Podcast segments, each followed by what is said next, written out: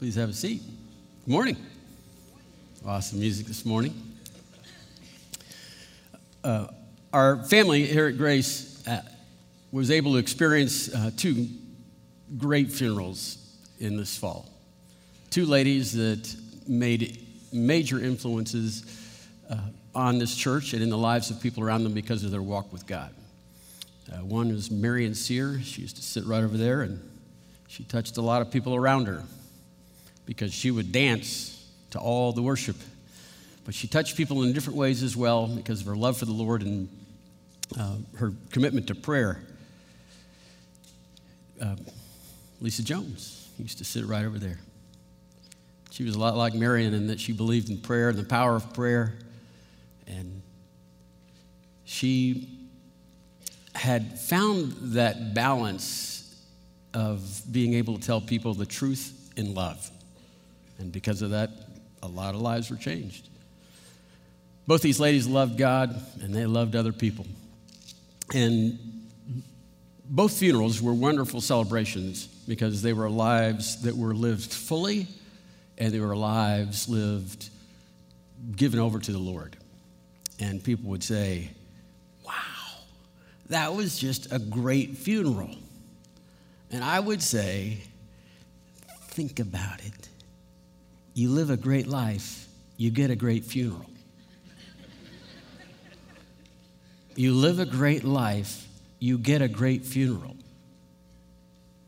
Well, we're going to finish our uh, series on the United Kingdom period today, and we're going to look at the funeral of King David. He lived a great life, he has a great funeral. David's writing in the section we're going to look at today, we're going to look at David's obituary that he writes himself, but it's inspired by God. He's having to write it because God is telling him what to write down on this. And you live a great life, you get a great obituary. These are the last words of David. And when David inherited the kingdom, it was a kingdom built on sand, and the one he turns over is marble. He lived a great life. He had a great funeral. And we're going to see this in 2 Samuel chapter 22 and chapter 23. And uh, we'll see that the writer of Samuel uh, appropriately uh, lets the story kind of, uh, lets David tell the end of his story by writing a couple of psalms, a, a psalm and a poem. Because David, while he was a great warrior and a, an amazing strategist and a good politician, he was a songwriter. He loved the Lord and he loved to write songs about the Lord. And so we'll begin our part in chapter 23, verses 1 through 5. These are David's last words. It says in verse 1 These are the last words of David. This is his obituary. This is right his eulogy.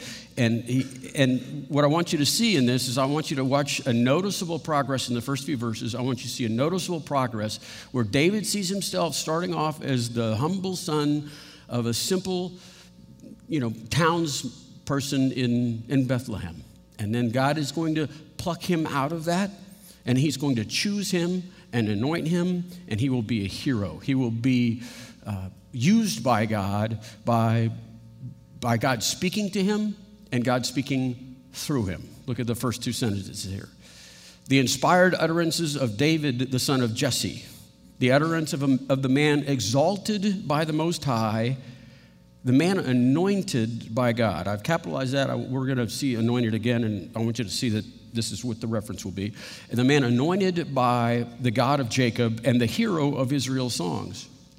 The Spirit of Jehovah spoke through me. His words were on my tongue.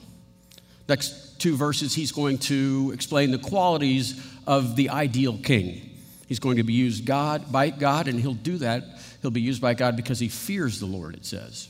It's, but he uses careful language here in verse 3. It says, The God of Israel spoke, the rock of Israel said to me, when one rules over the people, literally it says, as the righteous one, when he rules in the fear of the Lord. As the righteous one, not in righteousness, but as the righteous one, this is a link to the, the, the promise of the Messiah. The students in our youth group will tell you what that word is in Hebrew. The righteous one, that's Sadiq. And David sees himself as a type of that promised Messiah one. And when you rule like the righteous one and you fear the Lord, here's what in verse 4 it, looks what happens. And he is like the light of the morning at sunrise on a cloudless morning, and like the brightness after a rain that brings grass from the earth. When the king rules like the righteous one, when he fears the Lord, the whole country flourishes. It's prosperous and they're protected. Everyone's healthy.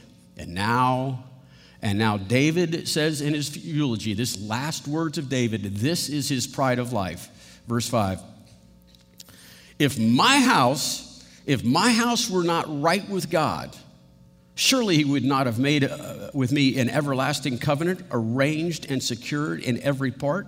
Surely he would not have uh, he would not bring to fruition my salvation and grant me my every desire. That's what David's proud about. If, if things were not right in my house, in my house, there it is again. It's a reference to this covenant with David. It's called the Davidic covenant. And he realizes that he has been chosen by God and blessed by God, that he is receiving this promise that for his everlasting well being that David is part of the great plan that God has for all of mankind. That, that David is being enveloped into the Abrahamic promise. The promises made to Abraham long years ago, and those are safe and or, or they are arranged and secure. The promise to his house. And then, second, in the second part of that sentence, it says, of his, his salvation is secure as well. His salvation is secure, and that all his needs are being answered.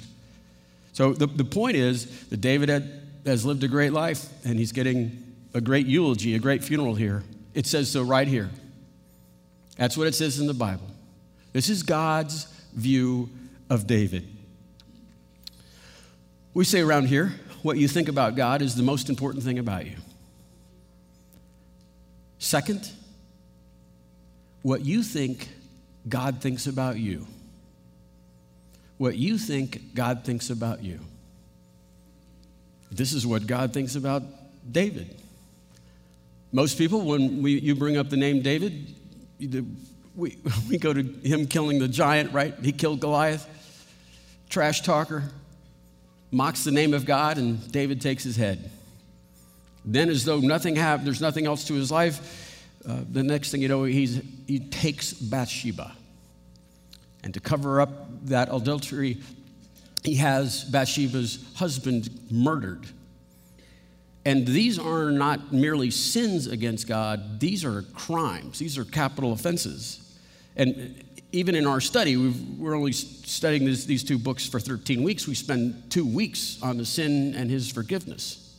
And so when you, when you think about David, you think that David is damaged goods. He's, he's not what he should be. You, he's, he's the scratch and dent section of the appliances where you can get a discount on those, or the, the furniture with the three legs out of four. That's where David is. Or, or let me put it another way uh, if you went to the funeral of David and there was no mention of Bathsheba, there, there was no mention of Uriah, you, would the pastor be cowardly? Was it, would it just be, you know, just uncomfortable? That's not God's view. God's view of David is what we see here. This is God's view. This is all that matters. Verse 5, let's look at it again. If my house were not right with God, he's right with God. Because if it were not right with God, surely He would not have made with me the everlasting covenant arranged and secured in every part. Surely He would not have bring to fruition my salvation and grant me my every desire. is this really the way God thinks of David? It is. And if you think any other way, you're wrong. You can, you can go to Bible programs, or you can probably even do it online, and you can look up the name, the word David in the Bible from this section of Scripture forward, and you're going to see that every time it's mentioned, the, the name David is mentioned, it's in a positive context, in a summary statement of this obituary, of this eulogy. In the, in the kingdom period, it's, it's first and second kings, it's called in the Bible. It comes after the Samuels. And for 17 times God says to the kings, Walk in my ways, keep my statutes and commandments like my son David. You live a great life, you get a great funeral, you'll be a great king. That's what God says. There's 40 kings. And all of them are supposed to be living up to the standard of David. That's the way God sees them. I mean, David, listen, David lives with the consequences of his choices. But, but the sin and the, and the consequences are not affecting the way God views David. In Nehemiah, one of the last Old Testament narrative books, story books, two times it's God, it calls David a man of God. In the prophecy section, eight times David is called David, my servant. In the New Testament book of Acts, God says this I found David, my son, a man after my own heart. This is God's view of David. This is God's perspective. This is what God thinks about his covenant with David. This is what God thinks about David's salvation. Do you believe that? You believe that about David? Is that your view of David? If you think any other way of David, you're wrong. Now, even if you get that part right, what do you think about you? Well, actually, who cares? What do you think God's view of you is? The most important thing of your life is what you think about God. Second is what you think God thinks about you. What do you think God thinks about your covenant of salvation? What do you think God thinks about your soul? Because if you think anything different than what God thinks, you're wrong. And when God looks at you, He says, this isn't like a hopeful preacher Matt talking to you. These are promises from God saying, I see the righteousness of my son. I am blinded by his perfect blood that covers you and disguises you to look like him.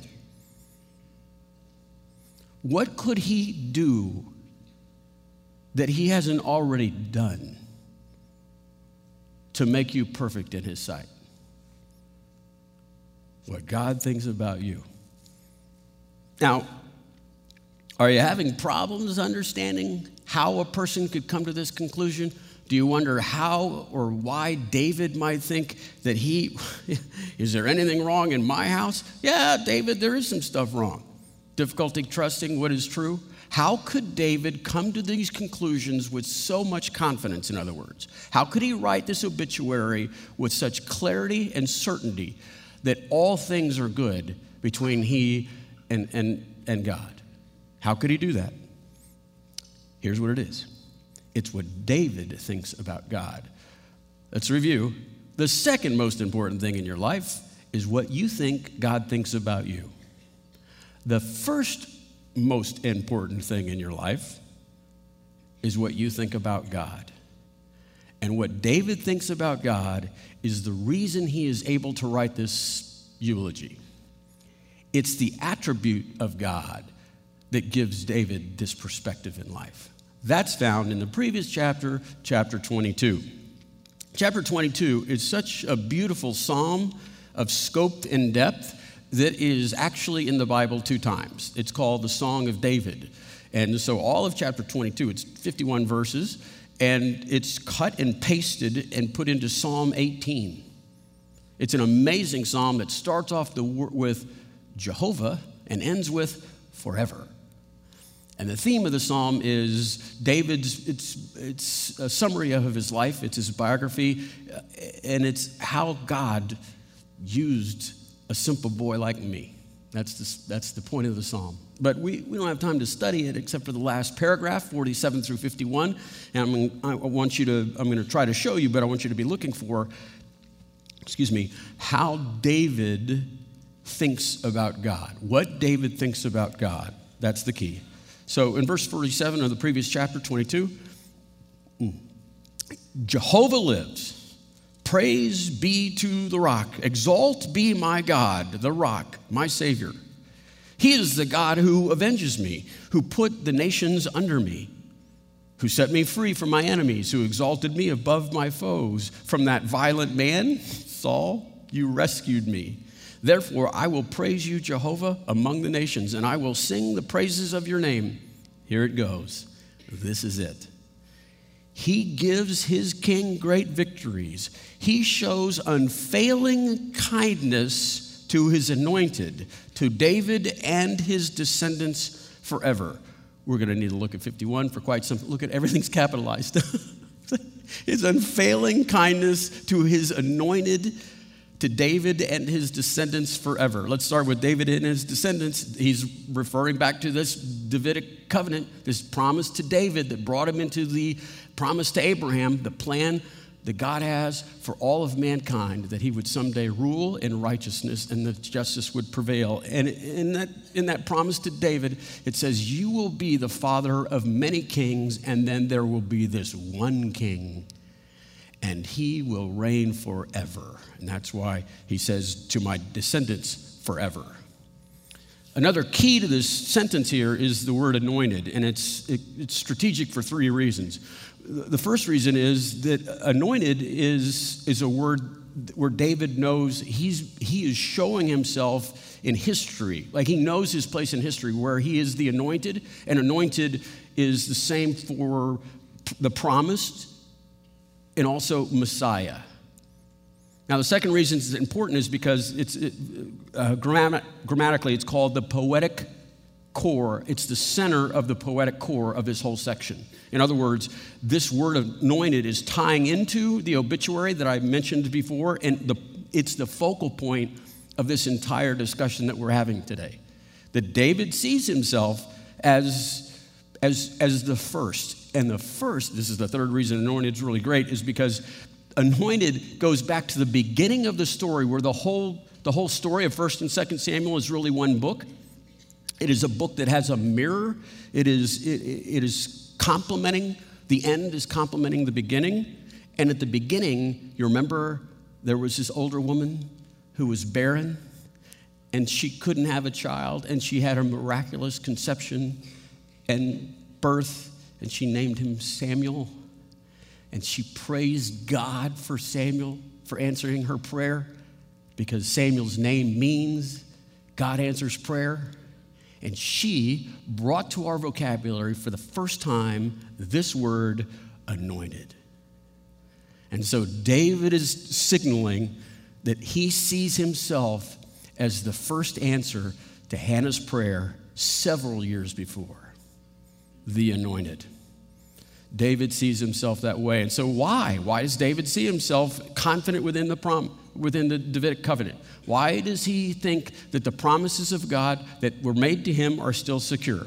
Why do, does he think this is still intact? Going back to this eulogy, if my house were not right with God, why, do, why does he believe that so certainly?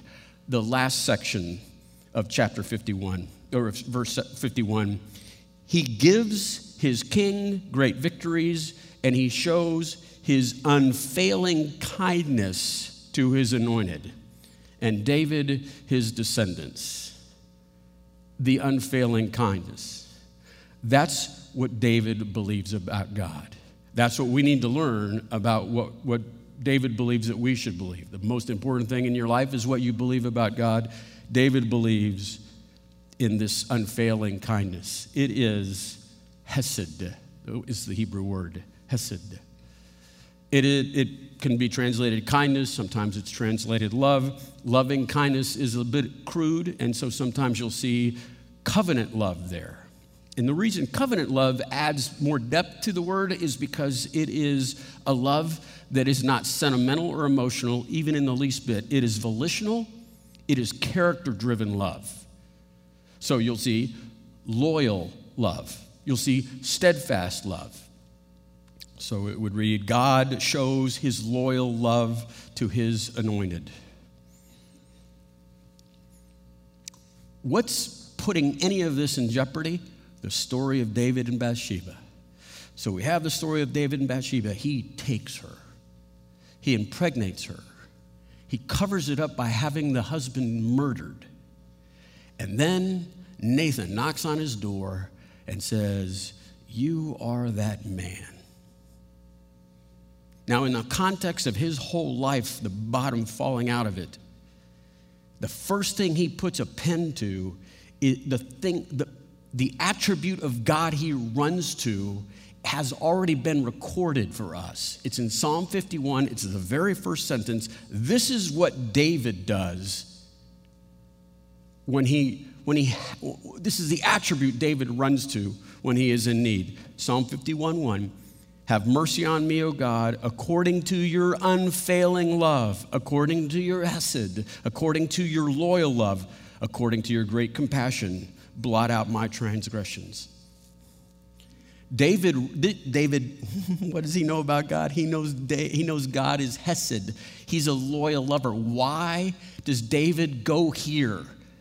Why does God, why should God forgive him? Because God is loyal to his grace. To his grace. God is loyal to his own mercy. God is committed to his own compassion and his love. Hesed is not, it is covenant love. It's, a, it's, it's an obligation, it's a, a sacrifice because of the will.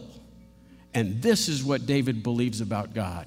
This is what you and I are supposed to believe about God that God is Hesed, loyal love, covenant love. He is, he is loyal to his own nature. He is loyal, God is loyal to his own nature. And this quality of steadfast love, of covenant love, of loyal love, it's always used in reference to God and his love for us. There's nothing uh, emotional or sentimental or volatile about the love of God. It is his character. And so you'll see when it's, when it's talked about that it, it doesn't cease. It's not whimsical. It never leaves. It never betrays. If you look at the actions of Jesus Christ, they are driven by Hesed, loyal covenant love. And so it is Jesus' Hesed towards the Father that has him play the role of the Savior. Yes, I will leave everything in heaven. Hesed, because of my covenant love to my nature to serve the Father. It is the Hesed of Jesus that he gives himself the just for the unjust. Every action of Jesus as a priest is obliged by his nature.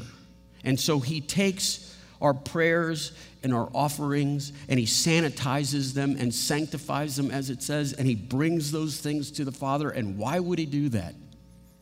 To be faithful to his own nature. He can't do anything else. That's what Hesed means. And so you'll see in Hebrews chapter 13, it says, I will never leave you nor forsake you, because he can't. You should, and we can all say with confidence, it says, The Lord is my helper. I will not be afraid. What can any man do to me? What could anyone do to me? Because God has obliged himself by the nature of his character to never forsake me. So, what you think about God is the most important thing about you. And this is what you're supposed to think about God that He is by nature Hesed loyal love, and He is obliged and dedicated to love His children. And David knows that's why he sings about it. He owes it, not to us, but he owes it to himself to fulfill the promises that he's made for us. It's his unfailing love, it's his covenant love, it's his loyal love. That's what drives everything. So, just as before, do you believe what God thinks about you? This time, it's now, do you believe this about God? And particularly when David brings this up, it's about salvation. Salvation is a covenant that we have with God. Do you understand this part of it? That, that the nature of salvation covenant is obliging God not you so much. It, it's your faith, it's not a, you know, it's so funny. Even our, our, our narcissism gets in the way of the things that we need the most and the, even the way we perceive God. It's not even, salvation is not even about us. It was never about us. Salvation, our faith is in the nature of God, not in our probability to continue to sin until we have finally been put into the ground. It, our faith is in the Hesed of God, that He is obliged to fulfill the promises that He's made to us because of who He is. Because, because, because He said so.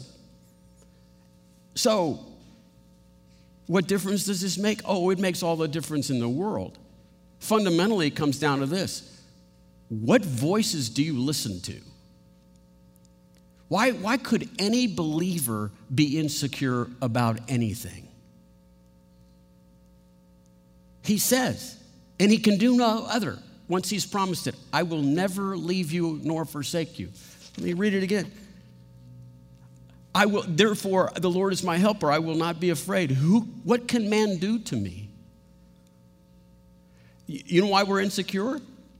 In any context or afraid is because of what we listen to. What are you listening to? Is it true? Is it from the Lord? Is it about Him being loyal, love, covenant, love, obligated to fulfill His promises? If that's the bedrock of what you believe, then fear and insecurity, there's no place for that. Where, where, where, where could it possibly come up?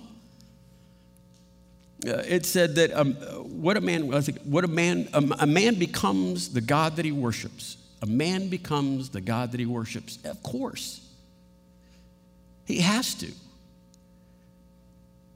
And we invent gods that are independent of the Bible, and then we have to live with the consequences. The most important thing about you is what you believe about God. And second is what you believe God thinks about you. And if we worshiped this God that David worshiped, and we ran to the attribute of God that he is loyal in his love, covenant and promise driven love, then we would have great confidence. And here's what happens with that it transforms us from the inside out. And the reason we can have more powerful relationships and more loving marriages and more giving towards other people is because we have this bedrock confidence in what is true about the nature of God and what is true about how God thinks of us. And we just we walk around with armor that has pores that only spills going out the love, the hesed of God. If you become like the God you worship and you worship hesed, you will be that type of lover. Not emotion driven, not swept by winds and circumstances, but one that's driven by the will and by nature. That's what David had. That's what made him so different than any other king and few other men. That's the attribute that he lived his life around. That's what makes a good funeral. Live a good life, you get a good funeral. That kind of sums up our study on the United Kingdom period, which is, you know, for the most part, the study of the United Kingdom period is a study of David, but the true study of the United Kingdom period is a study of God, the nature of God, what we believe about God. And David was to serve for us, for the saints of the old for sure, but for us as well, that he was a type of one to come. Anointed means the promise or the Messiah. Messiah means promise, promise means anointed. So it all means this, this idea of look out, you guys, for something. And, and this David would be like a king that would come in the future and that he would save God's people and he would restrain evil and he would su- be surprised and unexpected. He came from where? Bethlehem? the world would be unworthy of him, and so he would have to live in the desert and wander. He'd have to take responsibility for the wrongs of other people. He would be betrayed by the people he blessed. He wouldn't defend himself, but trust God for his only judge. And then the king, the anointed, would do what David could never do. He disqualified himself, and no man could do this. It would have to be a different kind of man, like a second Adam, that he could crush the head of the serpent, that he could kill death, that he could take away the sting. And that's what Jesus did. And so the clues were left for everyone to be looking for. And the years passed, and then the decades, and then the centuries, and then a millennia. But time has no diluting effect on the Hesed of God. Because then, as you remember, the story began with an older woman who could not conceive. And she had a miraculous conception and a miraculous birth and a miraculous child, and she named him Samuel, God's promise. And she made him a Nazarite, set apart for a purpose. And after a thousand years, there was this other old woman who couldn't conceive. And she had a miraculous conception and a miraculous birth and a miraculous child. And she named him John. And he was a Nazarite, set apart for a purpose. And then, and then, and then, another miraculous conception, a miraculous birth, a miraculous child. And they named him Emmanuel because now God was with us. Jesus. That's what Christmas is about. And when Mary said her prayer, her prayer was an echo of Hannah's prayer. And she said to Hannah, a thousand years later, He's here. He's here. Capital H. The anointed, the Messiah, the promise. Another king born in Bethlehem that would live in caves and roam Palestine and die in Jerusalem. But this king, he changed everything. And all the promises that were made to David that took a thousand years to culminate in the birth of Jesus Christ are made to us as well because Jesus said, Jesus said, I'm coming back. And we're going to make this right and he won't be in a crib this time. And so you and I, we live by faith in the Hesed, loyal, covenantal promise that Jesus made that we're his and he'll be calling us. We should be looking, living expectantly, longing for the day, Maranatha, come, Lord Jesus. Let's pray. God, I'd ask that you would help us keep believing things that are true. You are a promise maker and you are a promise keeper. Time has no bearing on your loving kindness, your loyal love, your covenant commitment to the promises you make based on your character and nature. Lord, I'd ask that you would help us identify the lies that we believe, the tapes that we keep playing, the things that keep causing us to be takers instead of givers, insecure instead of confident, afraid instead of courageous. Lord, I'd ask that we would know you for who you truly are. Hesed, the great lover, that we would, we are made in your image, that we would act in that image. Pray this in Jesus' name.